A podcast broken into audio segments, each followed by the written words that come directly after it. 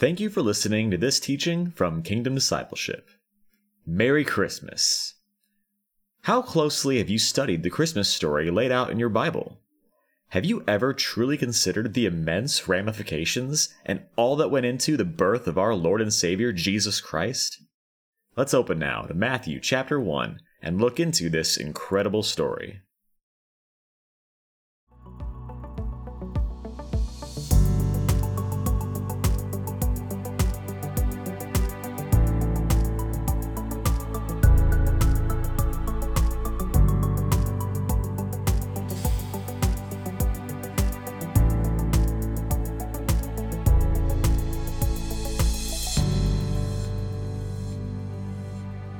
Good afternoon, and welcome to another teaching. Today, we're going uh, to begin a, a series of uh, Christmas teachings that should take us uh, close to the end of the year. Today, we're going to discuss Matthew chapter 1, verses 18 to, to 25. It's a story uh, about Jesus and Mary and Joseph. What's interesting about it is, is most people who have been to church have heard this story all their lives. We did this in Bible study yesterday with the Kingdom Discipleship leaders. Uh, Jesse led us. He did a really good job. Thank you. And then last night, uh, we did it for Bible study at our house, and we had had around 35 people, and pretty much everyone had said they had not seen it in that light. I have a a young friend named Matthew who, who lives in the Northeast, and when we did the teaching, a Christmas teaching last year, he was uh, he was excited and said that uh, you know, in all the times he had gone to church, he had not seen it in this light. And the reason for that is, is, is something we consistently say, and that is Romans 15:4 says that everything that was written in the past was written to teach us or instruct us. It's not just written so that we can read it and just have an interesting story that says, wow, well, that's interesting. Jesus was born. The particulars are important. Hebrews 13 8, um, Peyton says that Jesus Christ is the same yesterday, today, and forever. So God doesn't change. So we can see how the Lord deals with people in principle is how he will deal with us. The circumstances will be different, the time will be different, but in principle, how the Lord deals with human beings is how we can expect him to deal with us. Hopefully that makes sense. So we're going to go ahead and read it, and then um, we'll get right into it. Lord Jesus, we do thank you for your mercy and favor and goodness on our lives. Lord, we thank you for Christmas. We thank you for this Christmas season, and we do remember you, Lord Jesus, our only Lord and Savior and Master and King. Holy Spirit, we ask you to lead us and guide us now as we as we open the Bible. And uh, Father, we just love you. We bless you and we thank you. We commit this time into your hands. In Jesus' name, amen and amen. Matthew 1, verses 18 to 25. This is how the birth of Jesus Christ came about. His mother Mary was pledged to be married to Joseph, but before they came together, she was found to be with child through the Holy Spirit. Because Joseph, her husband, was a righteous man and did not want to expose her to public disgrace, he had in mind to divorce her quietly. But after he had considered this, an angel of the Lord appeared to him in a dream and said, Joseph, son of David, do not be afraid to take Mary home as your wife, because what is conceived in her is from the Holy Spirit. She will give birth to a son, and you are to give him the name Jesus, because he will save his people from their sins. All this took place to fulfill what the Lord had said through the prophet. The virgin will be with child and will give birth to a son, and they will call him Emmanuel which means God with us. When Joseph woke up, he did what the angel of the Lord had commanded him and took Mary home as his wife. But he had no union with her until she gave birth to a son, and he gave him the name Jesus. Thank you, Lord Jesus. Verse 18 This is how the birth of Jesus Christ came about. His mother Mary was pledged to be married to Joseph, but before they came together, she was found to be with child through the Holy Spirit. This is obviously an incredible miracle. In, uh, in Luke chapter 1 is where we find the story of where the angel appears to Mary and explains to her what's going to happen. And Mary, being a, an incredible, righteous woman of God, says, You know, I am the Lord's servant. Be it unto me as you say. And uh, Mary is an example to all of us, men or women. How this woman behaved her entire life is an incredible example to all of us as, uh, as Christians today. So it's in Luke 1 that we get the story where the angel goes to Mary and explains to her what's going to happen. Uh, and I made this point in Bible study yesterday. It's interesting that the angel went went to Mary and he went to her alone. Mary's a woman. Many have the belief that, you know, God only talks to men and it's not biblical. The angel didn't say to Mary, which would have been helpful as we'll see in this story, but the angel goes to her alone and explains to her alone what's going to happen. And the angel doesn't say, go ahead and call Gabriel, but the angel communicates to Mary um, what's going to be happening. And obviously, God speaks to women just as he speaks to men. You know, there are an order of things in a Christian household. You know, Jesus Christ is to be the head of the household, the man is to be the head of the marriage. Uh, and and really, what that means is, you know, he's to be the lead example of leading a home in a biblical way. The man being the head doesn't mean he's just walking around being boss and, and giving orders.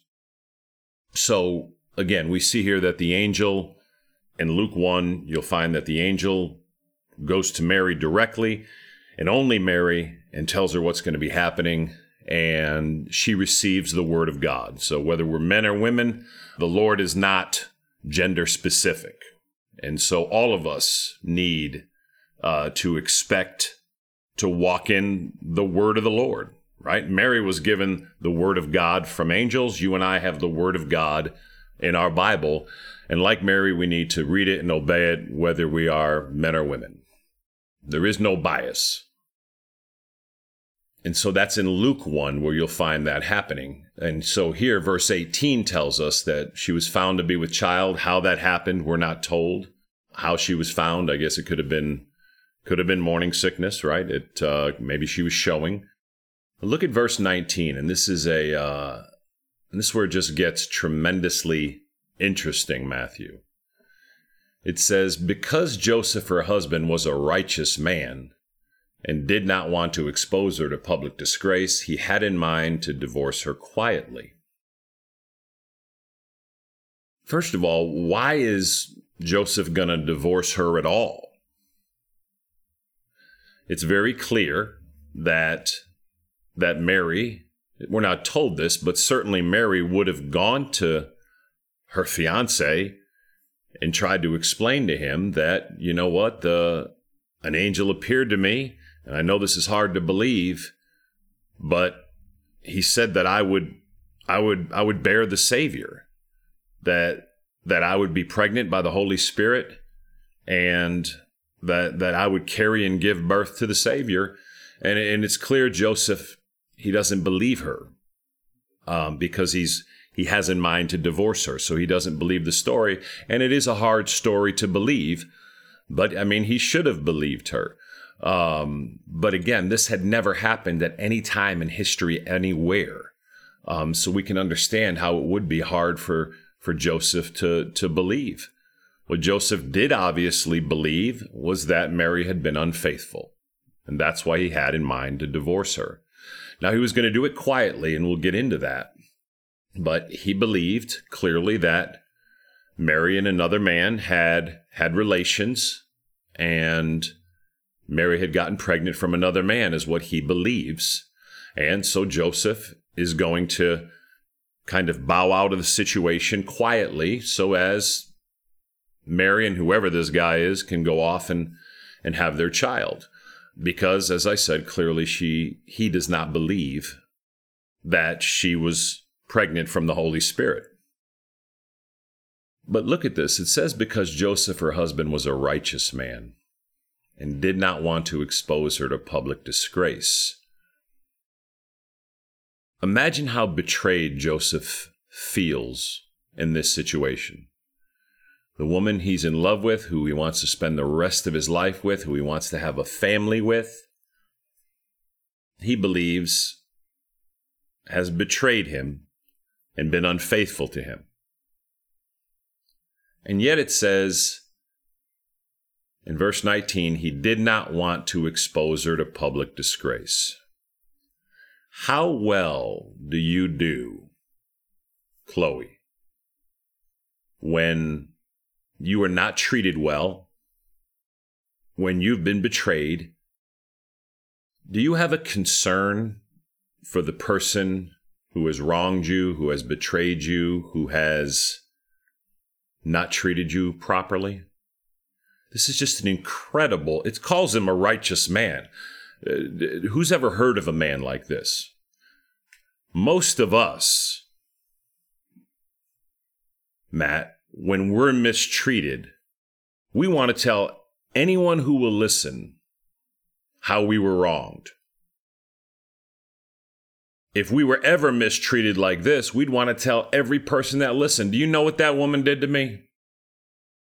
Not this guy, though, not Joseph. It says a lot about a person with how they handle mistreatment, with how they handle disrespect, with how they handle what he believes is betrayal. It really does. Again, because most people who are hurt and upset because they have been mistreated, they want to hurt back, right? You've heard hurt people hurt people. So when we're when we're not treated right, when people don't speak well of us, are we quick to just gossip about them? Are we quick to just talk about how they mistreated us? Do we just quickly speak about how we're treated unfairly, Scott? Is that what we do? Because Joseph, her husband, was a righteous man and did not want to expose her to public disgrace. Now, keep in mind, for those who listen and, and always have a lot of questions, in that time, and the time in which Mary and Joseph and Jesus lived, if a woman was unfaithful in this fashion, she could be killed, she could be stoned.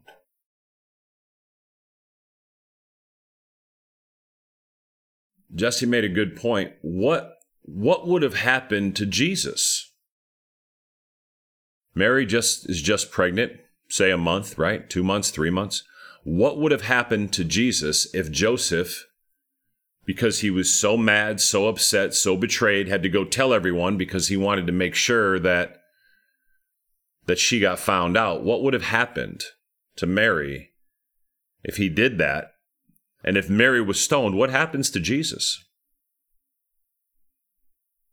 The obvious answer is the baby Jesus would have died. Y'all see that? If Joseph does not manage himself, if Joseph if Joseph is not the kind of man that wants to love someone even though they've wronged him. Look at this. He is protecting her the very one who so very much wronged him in his mind or betrayed him or who was unfaithful to him, but yet he still wants to make sure that she's not harmed. There's the definition of love right there. That's what a, a righteous man or a righteous woman does. I don't know any, but I would like to be one in all of us men and women should want to should want to to emulate Joseph. Maybe there's a reason when God was looking for an earthly father or stepfather for Jesus, he chose Joseph. Because if he had chose another man like the vast majority of us today, we would have had to go tell everybody because we were so so hurt and so overwhelmed about what that woman did to us and we would have wanted her to suffer and in suffering she would have been stoned and killed and the baby Jesus would have been killed so it's probably not a coincidence when God the Father was choosing an earthly father for Jesus that he chose a man like this a man that had a lifestyle of being a righteous man. Wow. What does that mean? Because her husband, because Joseph, her husband, was a righteous man. What does it mean to be righteous? The Bible teaches three kinds of righteousness. Here's another another answer to, to, to a question. What does the Bible mean when it says righteous? There are three different types or meaning to the word righteous or righteousness in the Bible. The, the first one is called imputed righteousness. Imputed righteousness is when you get saved, when you put your faith in Jesus Christ, when you ask Jesus to come into your heart, to be the Lord of your life, and to save you from your sin,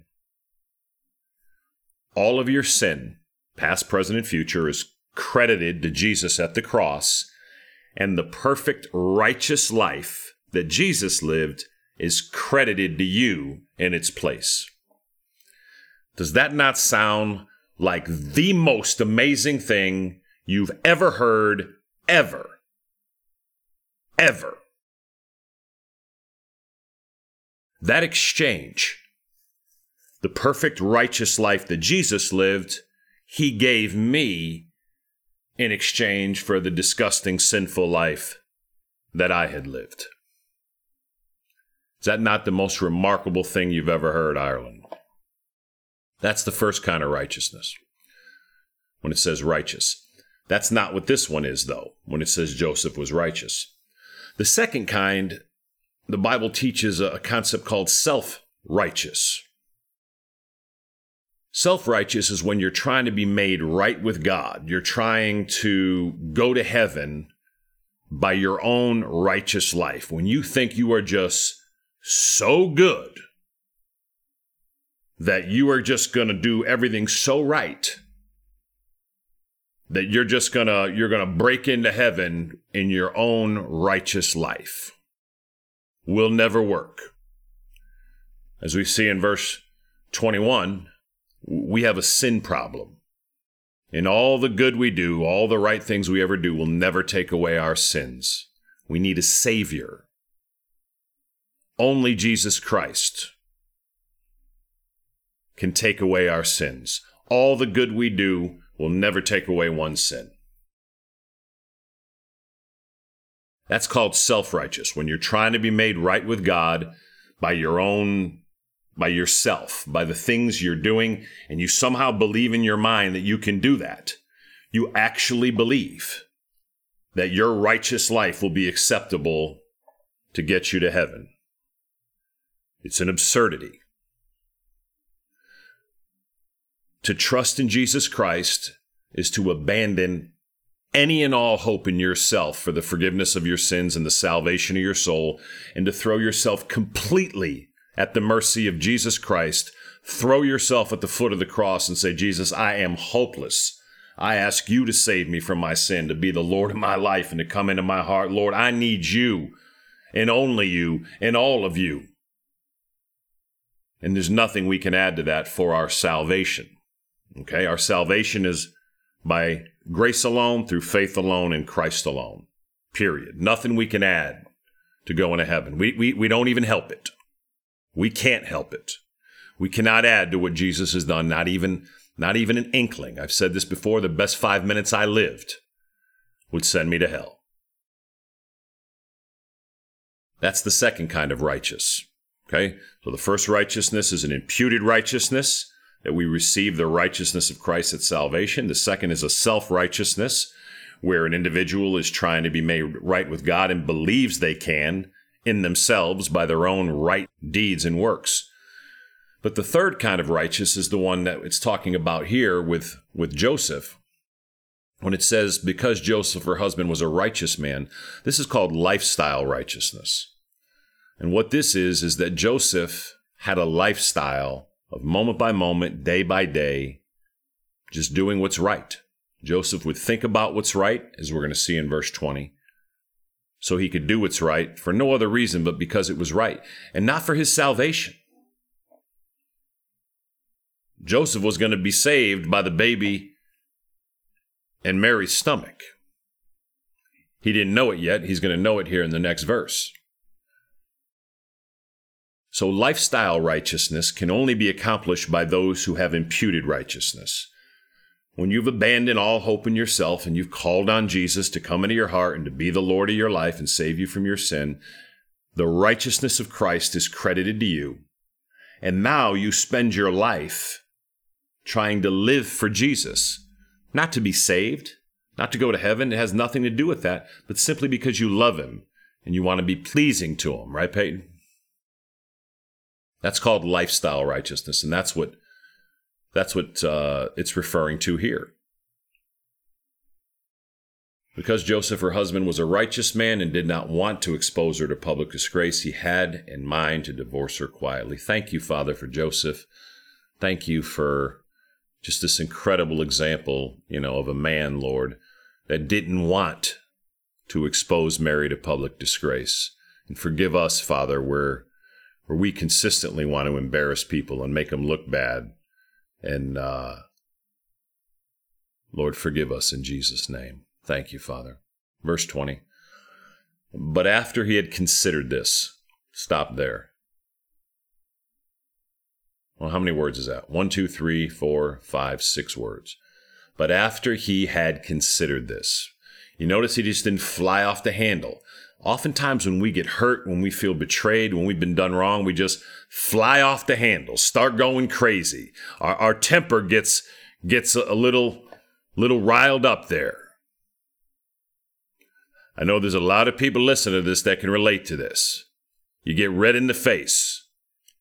Start being a man like Joseph. But after he had considered this, okay, he didn't just lose his grip, he took the time to think about it and to think about what the Lord would have him to do in this situation. If it was true that Mary was unfaithful, then it was very loving for him to divorce her quietly, right? And the Lord would be pleased with that. Now, that wasn't true. Verse 20 But after he had considered this, an angel of the Lord appeared to him in a dream and said, Joseph, son of David, do not be afraid to take Mary home as your wife, because what is conceived in her is from the Holy Spirit. In the Bible study yesterday, again, Jesse asked a great question. And, and, and, try to think about this. You remember how we said that the angel appeared to Mary alone? And that shows us that God will talk to women just like he will to men. So nobody should say that, no, God spoke to me because I'm a man, because that's ridiculous. Okay. Uh, the word of God is for all of us, men and women. And we see encounters in the Bible where the Lord will send angels here to a man and a woman. Okay. Um, Mary just got an in person encounter, as a matter of fact, where Joseph got it in a dream. But the question that, that came out was such a good question all of this could have been avoided if the angel just appeared to Mary and Joseph at the same time. Think about that. You know, why why wouldn't the angel just come to Mary and Joseph together and say, "Hey y'all, congratulations on the engagement. Glad things are going well. This is what's going to happen. Um, the Holy Spirit of God is going to come on your soon to be wife, Joseph, and she's going to become pregnant. She's going to carry the Savior, and uh, we'll give you further instructions as you need them. Wouldn't that have been nice? Why does the Lord have to do it this way? Why does the Lord have to do it in this way that Joseph just feels devastated? You see where I'm going here? This, this, this all was avoidable uh, Joseph would have no option to believe her. Joseph would have believed it all if the angel had just appeared to him in the same way he appeared to Mary. But no. Why does the Lord do it this way? It's clear that the Lord did it this way because he, you know, he had his reasons, and those reasons involved what did it feel like for Mary to not be believed? What, how scared must have Mary been? She's found to be with child. God has told her that that it, you're going to be pregnant. She knows she's never been with a man, yet she's pregnant, so it clearly has happened as the angel told her. Her own fiance doesn't believe in her. She has got to be overwhelmed and devastated. She's probably 15 years old. Why could the angel just not have appeared to her and Joseph at the same time? Why, when the angel appeared to Mary, couldn't he say, Hey, Mary, it's okay, don't be scared. I do have some news for you, so go ahead and call Joe, and we're going to sit down and have a little conversation. And then the angel kind of explains to the two of them what's going on, and we don't have any of this problem at all. Why does the Lord do it in a way that's going to cause more problems? And in your life, right?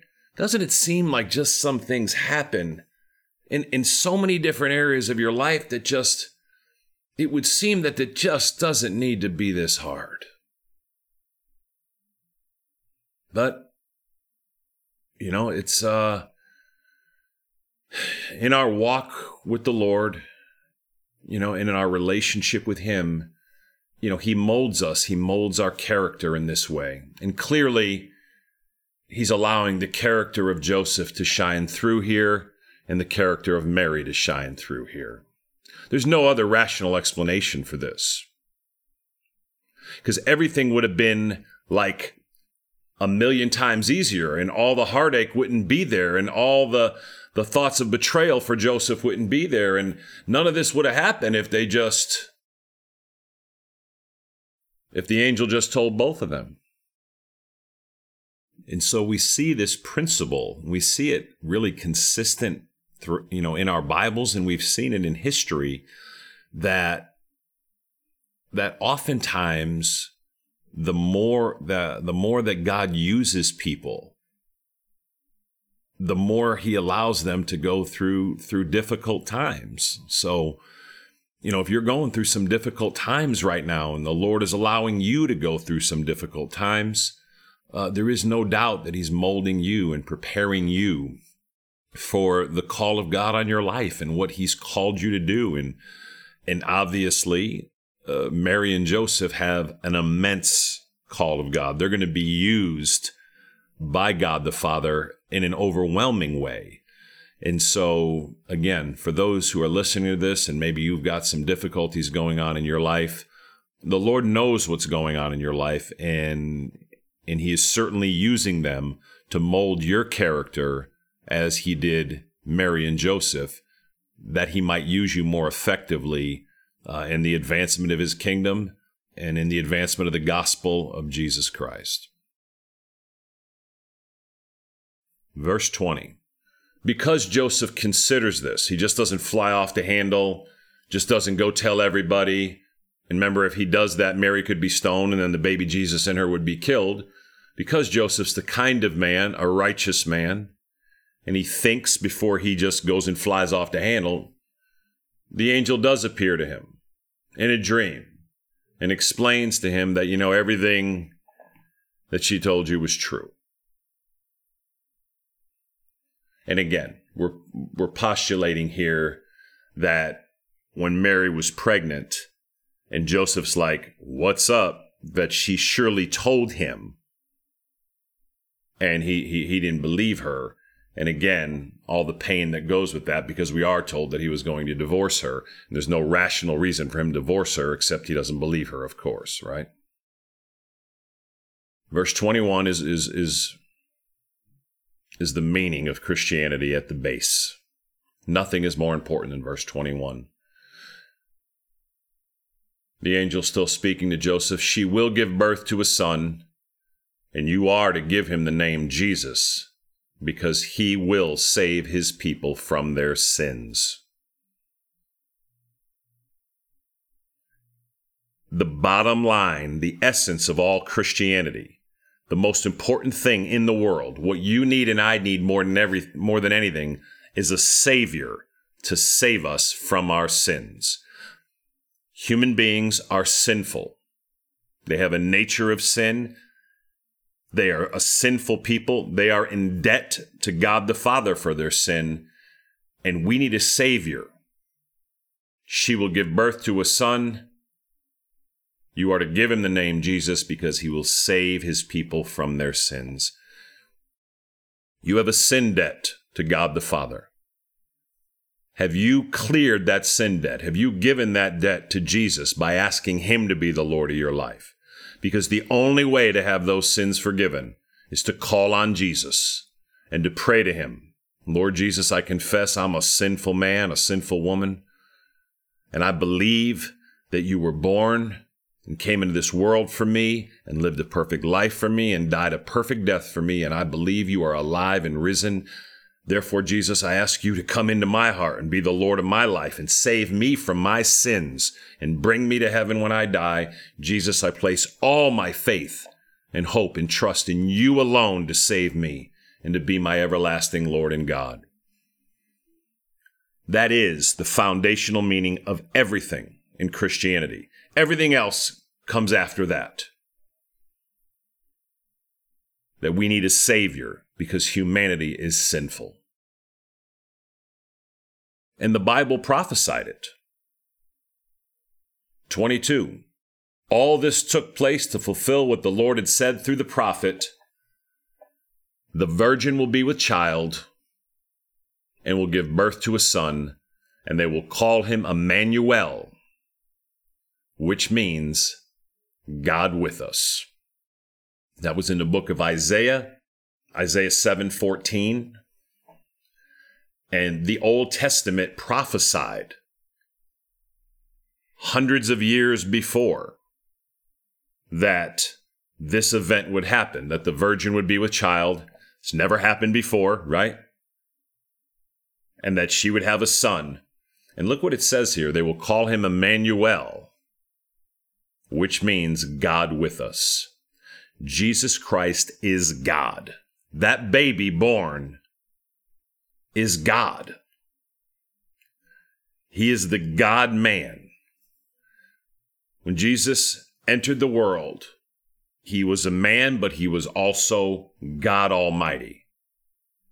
Now he's just full blown God. We've talked about this before. God the Father, God the Son, God the Holy Spirit, they're all God. They're all all knowing, they're all all powerful, they're all omnipresent, they're all everywhere. Jesus is God, and when he entered the world, it was God with us. God walked among us on the earth. It's, uh, yeah, there are no words to, to give praise to it. We thank you, Lord Jesus. Thank you, Father. Um, but it was prophesied in the Old Testament that this would happen. That that the Messiah would come throughout the Old Testament. It was prophesied that a Messiah would come, a Savior would come, and people put their faith in that word of God that the Savior was coming in the Old Testament. In the New Testament, you and I put our faith in the Savior that has come. We look back to the cross. In the Old Testament, they put their faith in the Savior that was to come. They looked forward to the cross. Same cross saves everybody. When Joseph woke up, verse 24, when Joseph woke up, he did what the angel of the Lord had commanded him and took Mary home as his wife. I actually woke up this morning because I had we had done this in Bible study Thursday morning, did it uh, Thursday night again in Bible study. Um, I had been talking about this and studying this a lot. I actually woke up praying this this morning. Father, help me to obey your word today. Help me to be a man like Joseph. When Joseph woke up, he did what the angel of the Lord commanded him. The angel of the Lord commanded him. When that happened, the angel of the Lord gave Joseph the word of God. He told Joseph what to do. This is the will of God. When you wake up in the morning, you want this to be your, your heart's desire. When Joseph woke up, he did what the angel of the Lord commanded him. You want that to be your, your focus when you wake up in the morning. When Matthew woke up, he did what the angel of the Lord commanded him. You want to wake up with a heart to obey the word of God and ask Him to help you. Father, I do ask you to help us that our first desire when our eyes open in the morning is, is to know you, is to walk with you and to, and to obey the word of God and to, uh, and to just live lives, Lord, that are pleasing to you. Thank you, Father. Thank you, Lord. When Joseph woke up, he did what the angel of the Lord commanded him and took Mary home as his wife. Once again, these are the kind of men and women we want to be people that do what the Lord tells us. And the Bible is the Word of God. That's why we do these podcasts so that we can we can better know Jesus and better obey him. And finally, verse 25. It's very, very interesting here. Again, we see another incredible uh, just an just an incredible uh, character in Joseph. Verse 25. He did what the angel of the Lord commanded him and took Mary home as his wife, but he had no union with her until she gave birth to a son, and he gave him the name Jesus. Uh, this verse very clearly teaches that that Joseph waited to have sexual relations, intimacy with Mary. Um, it says it in all our Bibles. But Joseph, after the birth of Jesus, clearly did have intimacy with her. Anyone can open your Bible in any version and it says the same thing. Um, some says he has no relations with her, some says sexual relations, but this says, but he had no union with her until she gave birth. So while she was pregnant with Jesus, Joseph had no intimacy with her. Now, we can't find anywhere where Joseph is told to do this. Right? And most people when they get married, they're excited to to have relations, right? When people get married, they're very excited to to come together and consummate the marriage. Joseph has to wait another 9 months or whatever it is, right?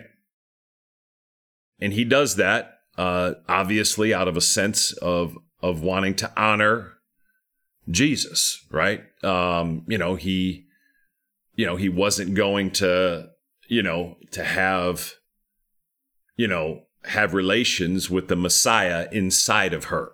Okay.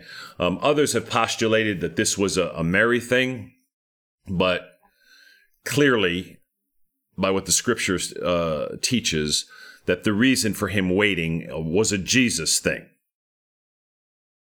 uh, Mary is a is, is an incredible, again, woman of God. That's a good example. But she is a human being, like the rest of us.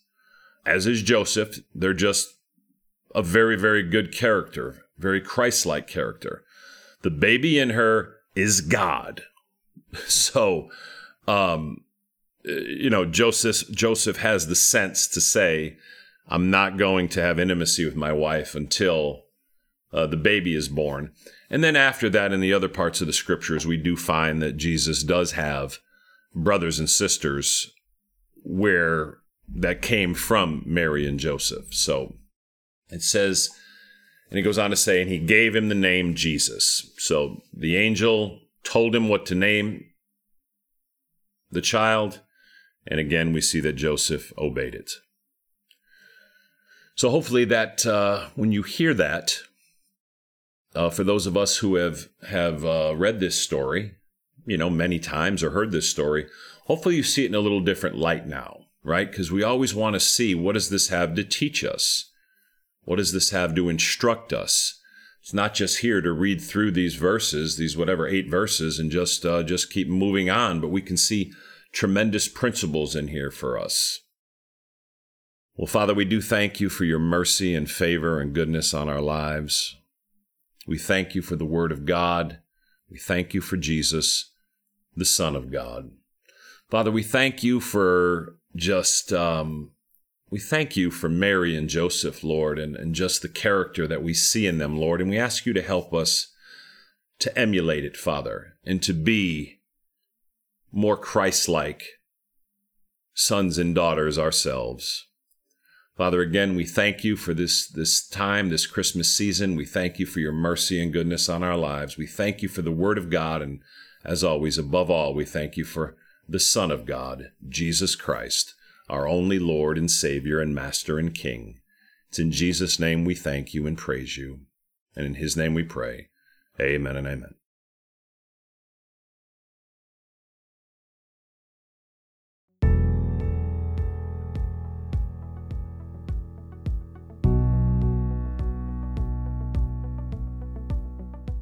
Thank you for listening to this teaching from Kingdom Discipleship. For more information about our ministry, please visit www.kingdomd.org. If you'd like to email us directly, you can reach us at contact at kingdomd.org.